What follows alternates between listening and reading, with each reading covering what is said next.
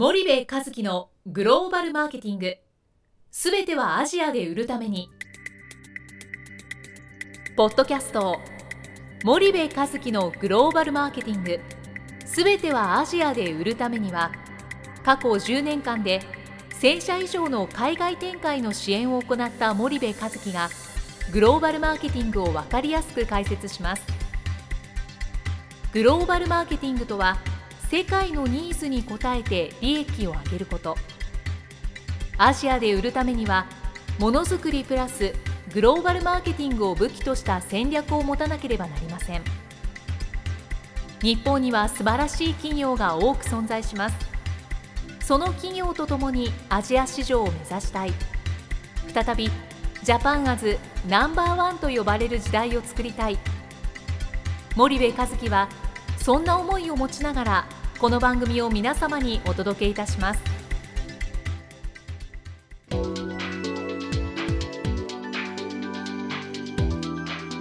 こんにちはナビゲーターの東太郎です。こんにちは森部和樹です。鳥海さんあの今回はあのはい。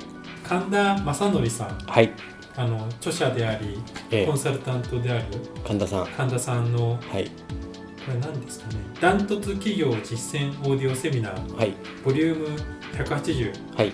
に森部さんが登場しているんですけど、こはい。れどんなきっかけでええ。登場するようになったんですかね？あえーっとですねこれはですね今年の初め頃あのある方の紹介で神田さんとお会いしましてですね、僕はもともと13年ぐらい前かな神田さんの書いてる本をですね読んだことがあってすごく共感を得ましてね。はい。でまあそれが神田さんを知ったきっかけだったんですけど、はい。まさかご本人にお会いできるとは思わなかったんですけどある方の紹介で今年の初めにお会いをして、まあ、いろんな話をしたのがきっかけはいですかはい。ね。えーで会った時にいきなり出演依頼されたみたいな感じですかいやいやあのお会いした時はねいろんななんかアジアビジネスの話をしてはい。いてはでその流れの中で神田さんがやってるその担当企業実践オーディオセミナーというのがあってそれい。はい。にお招きいただいてはい。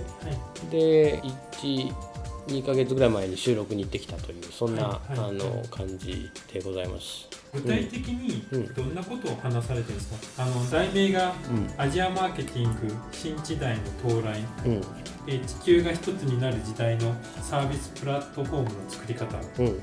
結構なんか想像し 想像しいというかはい。物々しい題名になってますが。えっとねあのこれはね神田さんとランチをしてる時にはい僕が何を目指してるのかってお話をしたことがあったんですよ。うん。でその話をしたらやっぱ非常にそのあ頭の回転の速い方というか、まあ、神田さんってちょっと天才の領域にいらっしゃる方でね。でそこに食いつかれてでその話をしてくれっていうことで。うんうんどっちかっていうとねその社外的な内容が非常に 多くて僕もその収録しながらあ喋っていいのかなって思いながらね喋っちゃったんですよ。うんでまだその未完成の部分もあるはい。じゃないですか、はい。うちがね考えてること、そんな内容のお話をしたっていうのが、まあ、実際ですかね。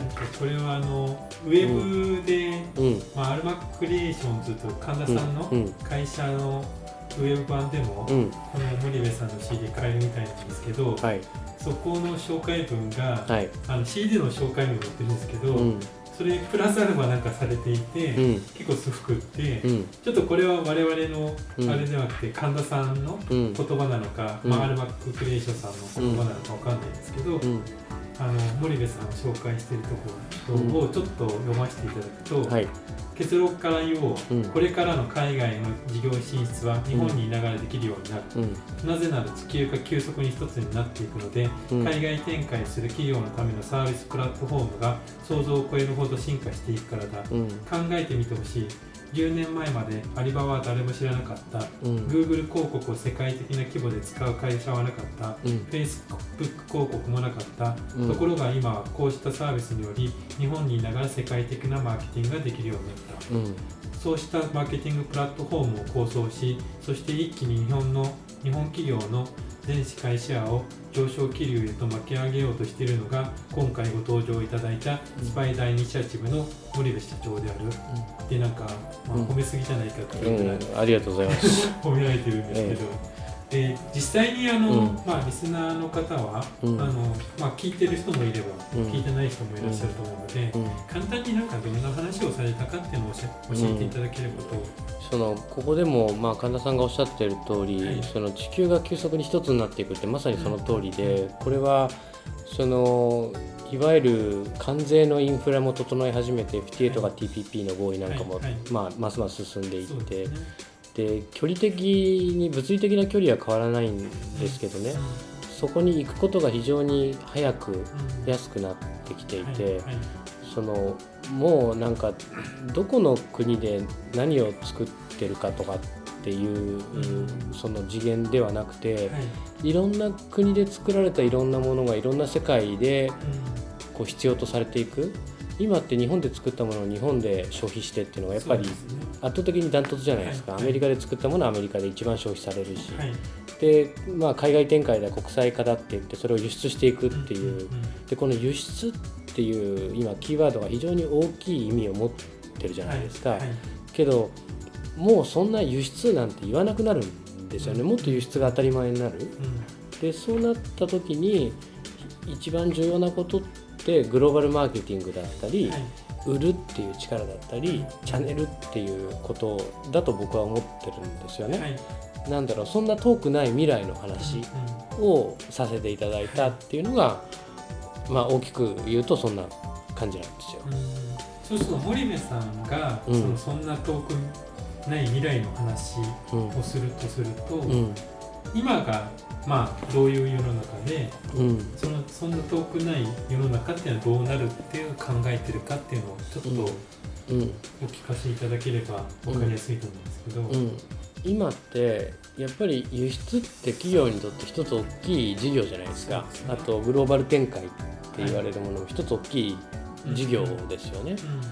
うん。でここに課題がたくさんあってそれを苦労して皆さんやってるわけですよね。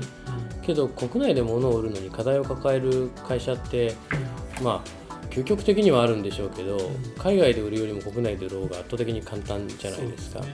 でその国内で売る感覚で海外で売れる世界観。これが、えっと、我々が今作ろうとしてる世界はい。なわけですよね。はい。今それをマンツーマンでこう支援をしてる。ね。アウトソーシング支援してるっていうのが今はい。我々の事業ですけどそれをもっとプラットフォーム化しよう。っていうのが我々のこの、まあ、先の将来像であってはい。でそれがそう遠くない未来っていうのはうん。僕の中ではやっぱり2020年までうんうん。えーという一つの会社としてのあの社内的なコミットをしてるわけなので、はまあそんなあの時間軸で考えてるとい、いう感じですかね。まあ、ただ今うん多くの人にとって、うん。まあ、特に中小企業も大企業も含めて、うん。輸出っていう言葉が、うん。まあ、当たり前のようにうん。使われてると思うんですけど、うん。その輸出って言葉がなくなるってうん言ったらうん。輸出が何かの言葉に置き換わるのか、うん。まあ、輸出っていう言葉自体がなくなってしまうのかって言ったら、うん。そのニュアンス的な感じでいいんですけど、うん。森部さんってどう捉え捉えてますかね？た例えばね、はい。えー、と東京の会社が大阪に物を売るときに、大阪に輸出するとは言わないじゃないですか。うん、でそれと同じような感覚で日本の会社が ASEAN に物を売るときに輸出とは多分あえて言わない。うん。そんなに仰々しく言わない、うん、あのタイで売っているインドネシアで売っている、うん。ななんていうんですかね。もっと身近になるっていう当たり前になる。だからバンコクで売ることがジャカルタで売ることがホーチミンで売ることが大阪で売ることと同じような感覚になるそういうイメージですかね。そうすると、まあ、海物を海外で売るとか、うん。国内で売るとかっていううん。概念が、うん。まあ、そこが取っ払われるっていうような感覚なうんんですかね。そうですね。だからあえてグローバルとかはいはいはい。もう言わなくなる世界が来るんですよね。ももっともっと世界が身近になる、うん。うんそうすると今あの、まあ、日本の企業のうんグローバル企業もそうかもしれないですけど、うん。日本の企業は特にうあの海外営業とか、グローバルマーケティング室とか、うん。海外事業部とかうん。意外と海外っうん。ていうのが部署名についてうん。たり、そういったところがあるんですけど、うん。もうそもそも国内営業と海外営業が分かれてたりするじゃないですか、うん。国内マーケティングと海外マーケティングが分かれてたりするんですけど、そういう概念もうん。なくなっていく、うん。まあ、薄まっていきますよね、うん、だからそうならないといけないですよね、うん、日本だけを市場としない世界観、そうするとそうなるために、うん。まあ、なりたくて頑張ってる人もいれば、うん。なりたいけどなれないでもがいてる人もいれば、うん。いろいろな、まあ、方がいらっしゃると思うし、うんまあ、そういう海外を誰もがうん。興味がない今経営者ってうん。多分いないだろうしそうですね。でもあえて海外やらないっていう人もいると思うんですけど、うん。そういう形で、うん。そういう感覚を持ち得るために、うん。なんか森部さんが日頃意識してることって何かあるんですかねうん難しい質問ですね。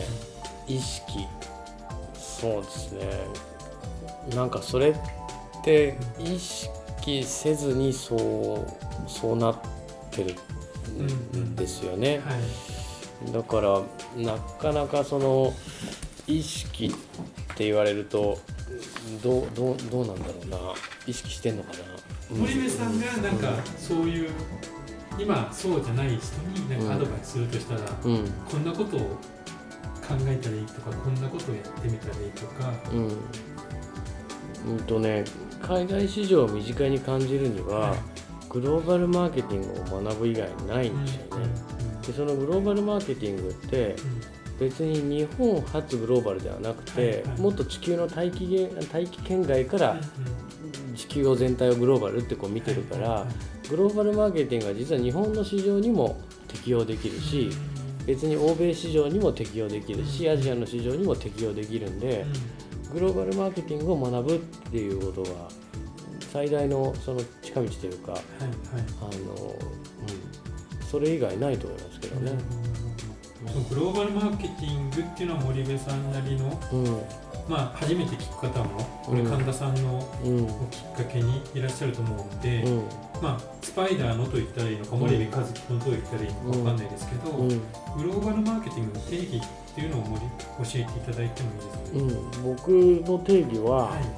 世界で世界の、まあ、消費者なり企業うんを対象に、うん。えー事業をして、まあ、あの利益を上げること、うんうんだから世界に売って利益を出すと。いう非常にシンプルな定義を持ってるんですよね。だから、まあ、グローバルマーケティングってあえて言ってますけど、グローバルマーケティングとも言わなくなっちゃうかもしれないですよねもしかしたらね、まあ、グローバルっていう言葉自体がうん、いらないかもしいれない。らないかもしれないですよね。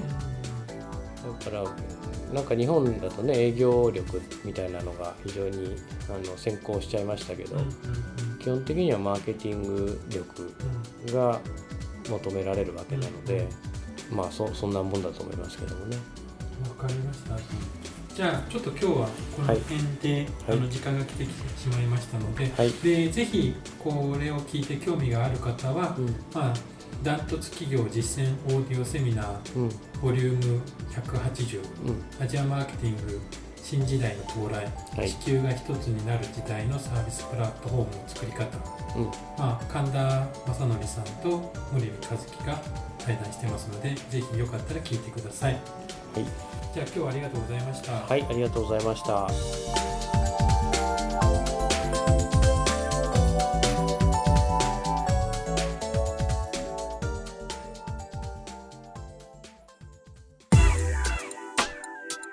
本日のポッドキャストはいかがでしたか？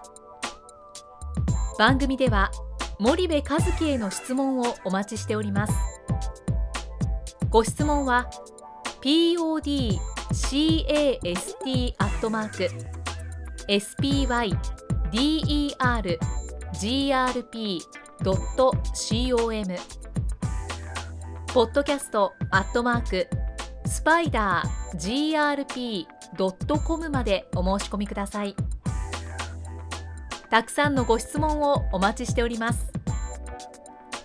それではまた次回お目にかかりましょう。